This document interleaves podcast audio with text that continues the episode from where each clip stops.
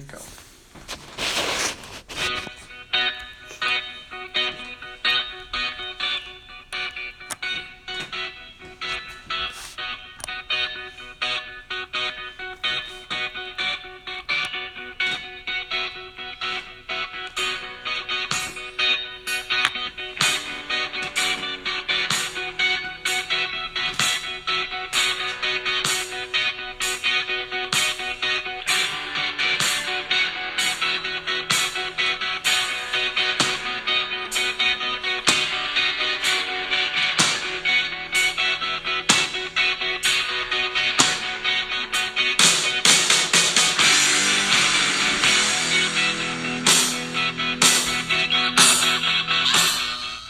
Everybody. Welcome to another episode of Ocean State Sidelines. Will Geoghegan, sports editor of the Independent, here with Brendan McGair of the Pawtucket Times on Saga Columns. The extended intro. There was. Uh, we don't usually do long intros well, but uh, sometimes some songs merit it. and for those about to rock, we salute you. It's true. It's true. We do.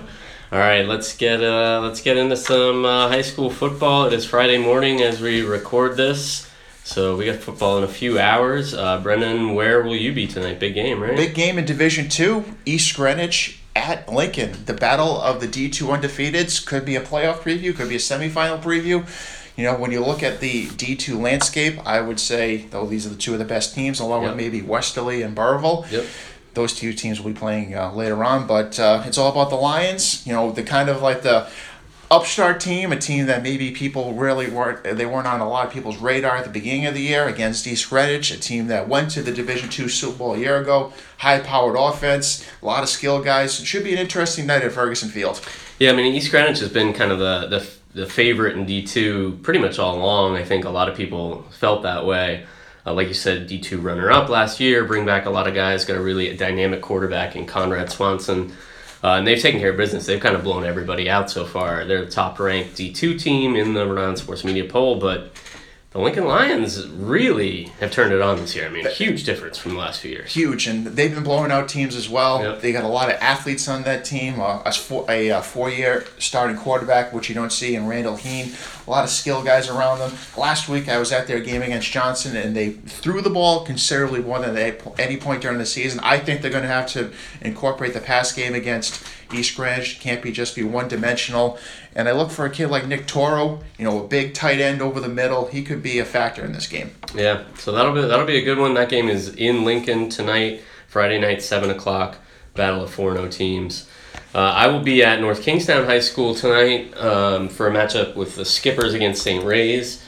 Uh, North Kingstown's three and one, still the only loss to have Bishop Hendricken. St. Ray's comes in at two and two, uh, with some some good wins on their resume. So it should be in a, a, a good matchup. I think NK right now is kind of a step ahead of, of everyone that they've seen other than Hendricken. Uh, you know, Cumberland you know, did some good things against them last week, and NK just just blew them away in the in the eight eight minute span of the second quarter. Scored twenty three points, and that was the game. I was gonna say I thought that was a 23-27 blitzing by a Exactly. skipper, and they can just Yes. they just come at you with waves. They really do. They have a they have a very high floor. They're Yes. they're a team where they they're explosive, but they also they, they just take care of business, and they'll they're very good at, at managing the clock and, and managing possessions. So in that game, they were they, they just scored a touch. They scored a touchdown with a Was a little over two minutes left in the first half, and you think, all right, well, you know that's about it. Cumberland ends up punting. You, and NK uses all its timeouts on that Cumberland possession to keep keep some time on the clock, gets the ball with just over a minute left, drives down for a field goal. It didn't end up mattering in that game, but in another game, in a big game, that's a huge ability um, that they that they have to to kind of control the clock, control the game, uh, and it lets their explosive offense go to work. you know, just from the St. Ray's perspective, uh, you know, they lost to Bishop Hendricken last week, 36 to 16. Previous two weeks, they allowed a combined nine points in wins over Shea and Cranston East. Andre Gray is the uh, starting quarterback, a sophomore. You know, beginning of the year, the Saints were kind of rotating between him and senior Devin O'Malley. I think the offense looks a lot better with Gray out there. Obviously, the coaching staff d- agrees with that as well. And uh, the other player to watch is senior Andrew Andella. He can do a little bit of everything, you know, between running and catching the ball. So I'm sure uh, he he is very high up on the North Kingstown scouting report. Yeah, absolutely. And for NK, I mean, it's the it's the usual suspects. The James Osmansky at is really playing well, uh, running the ball, throwing the ball, doing a great job. And his receivers, uh, Matt Riley and Shane Kenyon, uh, and Tyler Pezza have played great. Offensive line, Joe, the coach Joe Martin said their their game against Cumberland was their best performance by the O line. So they're they're actually getting better uh, at this Which is point. scary. Yeah, which is yeah, and and you know what they they said, you know, after the loss to Hendricken it's disappointing. It you know probably means they won't play for the state championship, but they're still looking to leave a legacy. They have a lot on the table. You know, as as Shoko Martin put it, if they if they win out, that's three years, two losses, both to the state champion Bishop Hendricken Hawks. That's an incredible three year stretch. Incredible, incredible, and uh, we'll see if the Saints can slow it down. Yep. You know, a few of the other games of note, I guess. Uh, a tricky game, Cranston West and Barrington Yeah, tonight. I think that's I saw Barrington last week against Shea. Uh, you know, they're a feisty team. I don't know how they don't have a ton of offense, but they play hard on defense. Cranston West, you know, when you look at the Division One pecking order, you know, it's LaSalle, it's Hendricken, it's North Kingstown. Cranston West has kind of been that fourth team this they, year. they had been, and then they lost to Portsmouth last week. So who knows? Uh, so interesting things there. I mean, that's that that other side of Division One, Division One B. I Yes. can't keep it straight. Division One B. Uh, yeah, you've got you've got Portsmouth actually leading that division four and zero, and then Cranston West and LaSalle are both three and one. So all three of those teams in the mix, uh, both for the state championship berth and for the for the D one playoffs. Uh, and also on that subject, we have Portsmouth taking on LaSalle Friday night. Another big game, similar to East Greenwich Lincoln with uh, with division leaders. That game's in Portsmouth uh, Friday at seven o'clock, and it seems like Portsmouth is, is kind of back at Yes. this point after a really rough year with some Coaching some off issues. the field issues, coaching change. Um, uh, but they they've got that program rolling again. Yeah, I'm sure that'll be a big time. And switching gears to uh, Saturday morning, Smithfield will be at Narragansett. Narragansett, one of the top teams in Division Three this season. That will be uh, interesting matchup. And uh, also North Smithfield, one of the uh, true contenders in Division Four. They will be at the EWG Prout Co-op team.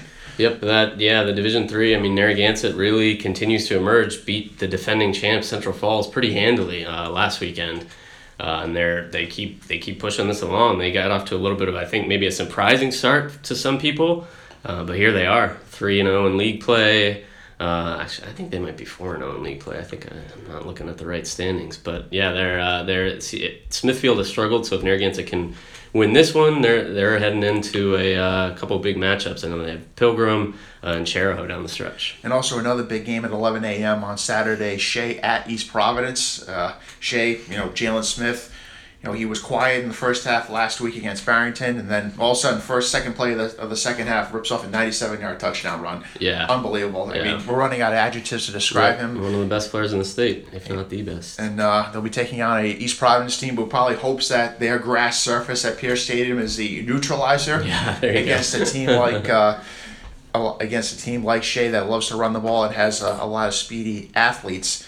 I, it's interesting that they scheduled this game at 11 a.m. and I think they, it probably goes back to a few weeks ago when St. Raphael beat Shea at Pariseau Field, which is a grass surface. You know, Shea they play their home games at Max Reed Field, which is turf. So a little perhaps uh, gamesmanship there by the Oh, townies right. to uh, get them on grass. I like it. I like it. So that's the uh, that's the high school football slate. Uh, should be a, a good week of games as we head toward really that the halfway point um, of league play, even a little bit further than that. So uh, things are solidifying. Some big games this week. We'll have a better idea of how everything stacks up after this.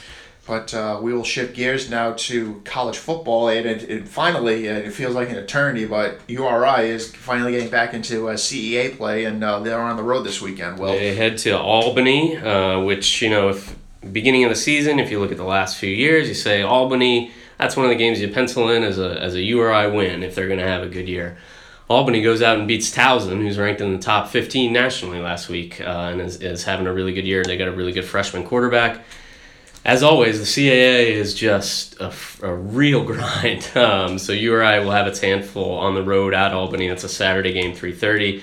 URI actually held its own against Virginia Tech. Um, you know, in their in their bye game down there, uh, got the check and, and made it a decent game. It was a seven point game in the fourth quarter. Ended up losing 34-17. Something to build on there to an extent, but I don't know that they need much in the way of confidence at this point. It's just about going out and doing it. And, and now they have the, the chance as they get back in, into CAA play. They need need to win a few of these down the stretch, or uh, or this season will kind of be uh, kind of be a lost year. Yeah, and uh, you know one of the things that uh, Coach Fleming, uh, Jim Fleming mentioned in his post game, like the injuries that mounted up during Yeah. that uh, Virginia Tech game. We'll see how healthy the Rams are as they travel to New York.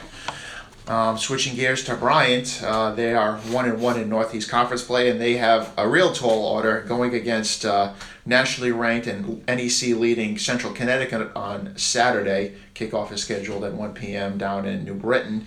Central Connecticut, uh, for local purposes, they have Trayvonte Jones, Oh, these yes. days known as Trey Jones, one of the talented players to come out of St. Raphael Academy in recent years. I'm sure Basketball star too. basketball star. He helped them get to the Final Four. Um, a lot of scouts, you know, like his progression in terms of maybe getting on the NFL radar. I'm sure that's a couple years down the line, but uh, that'll be interesting to see a former uh, local product go up against uh, a local team. We'll see what the uh, Bulldogs can do here. Offensively, they've been kind of hit and miss for much of this season. Uh, unlike uh, the last couple of years under James Perry, where they were kind of like a run and shoot team, they're trying to be more balanced, I suppose, on offense and defense. You know, winning last week's game against Long Island, twenty-seven to twenty-two. You didn't see too many of those kind of scores over the last couple of years with the Bulldogs. So we'll see what they can do against Central Connecticut. So a lot of football to watch. Uh, if you're jonesing for uh, the round ball, little college hoops, we got something for you there too. Uh, URI uh, is hosting an open scrimmage on Tuesday evening. Uh, both the women's and men's teams starts at six o'clock, free and open to the public. Uh, chance for URI fans to catch a glimpse. Uh, both teams. And, and then the men's team not too far away from a uh, exhibition opener against Rhode Island College on the 26th next Saturday. And uh, also, too, well, there's a little uh, scheduling news as well. Uh, Yep. Mountain West uh, opponent coming to the Ryan Center. That's right. The uh, Mountain West Atlantic 10 Challenge Series is official. Had been uh, in the works for a while. It starts next year, and URI will be hosting Boise State on December 5th, 2020. Boise State has been a pretty good program. They've been Yes, in the. NCAA tournament a few times They've recently. been to the NCAA tournament, and uh, you know the one thing about these kind of tournaments where these one game showcase events where you pit one conference against another, I really think it helps in terms of scheduling, Mm-hmm. in terms of you know trying to get opponents to come to here and you go there, as opposed to maybe URI's trying to maybe get Alabama, for example, Right. here on a regular basis. It's tough to like get those games, but I think credit to the leaders of each of these conferences coming together and saying, like, let's do something like this, one game card, and it kind of, like I said, takes care of the scheduling concerns that you might have, like trying to fill up, and then does, you get yeah. an RPI team, say Yeah. like 300 or worse. Yeah, there's a reason like almost every conference is, is bringing in something like this because it does it does it. It's hard to schedule in college basketball, and this guarantees something.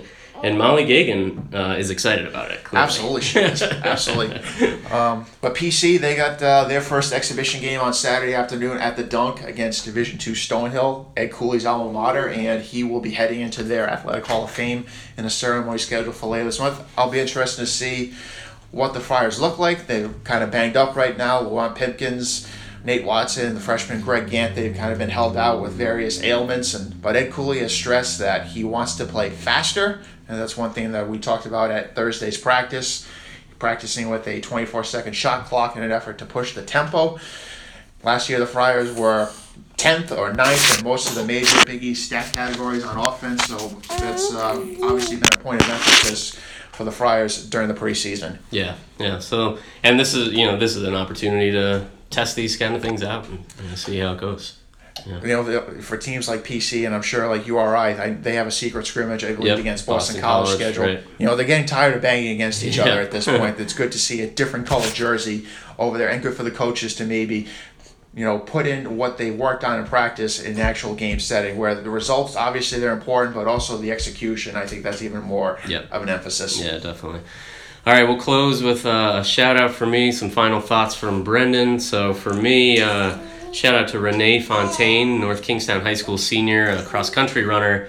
Uh, you can read about this in this week's Independent online at Independent RI. She was uh, not actually running in the final meet of the regular season at Chariho. Uh, she was cheering on her teammates, and she heard that uh, a runner needed help. And she is a junior EMT with the Charlestown Fire Department, and she took off running at that point and uh, ended up helping out. There was a Chariho runner who was having a medical emergency.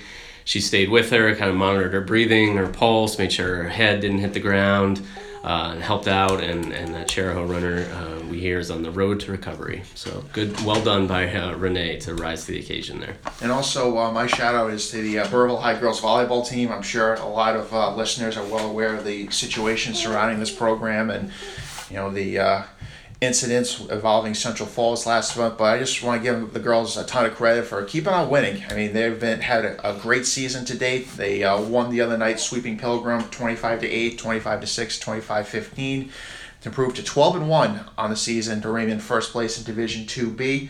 It was a game that the students were not allowed to be at in uh, conjunction with the ruling made by the Rhode Island Scholastic League's Principals Committee. But, uh, you know, for all the outside noise that these girls have had to maybe like hover deal with and it's hovered over the school and the program they just kept on winning that's the best formula in terms of dealing with controversy like this Absolutely. All right, that's going to do it for us on Ocean State Sidelines. Thank you for listening. Enjoy the games this weekend. We'll catch you again. see ya thanks everybody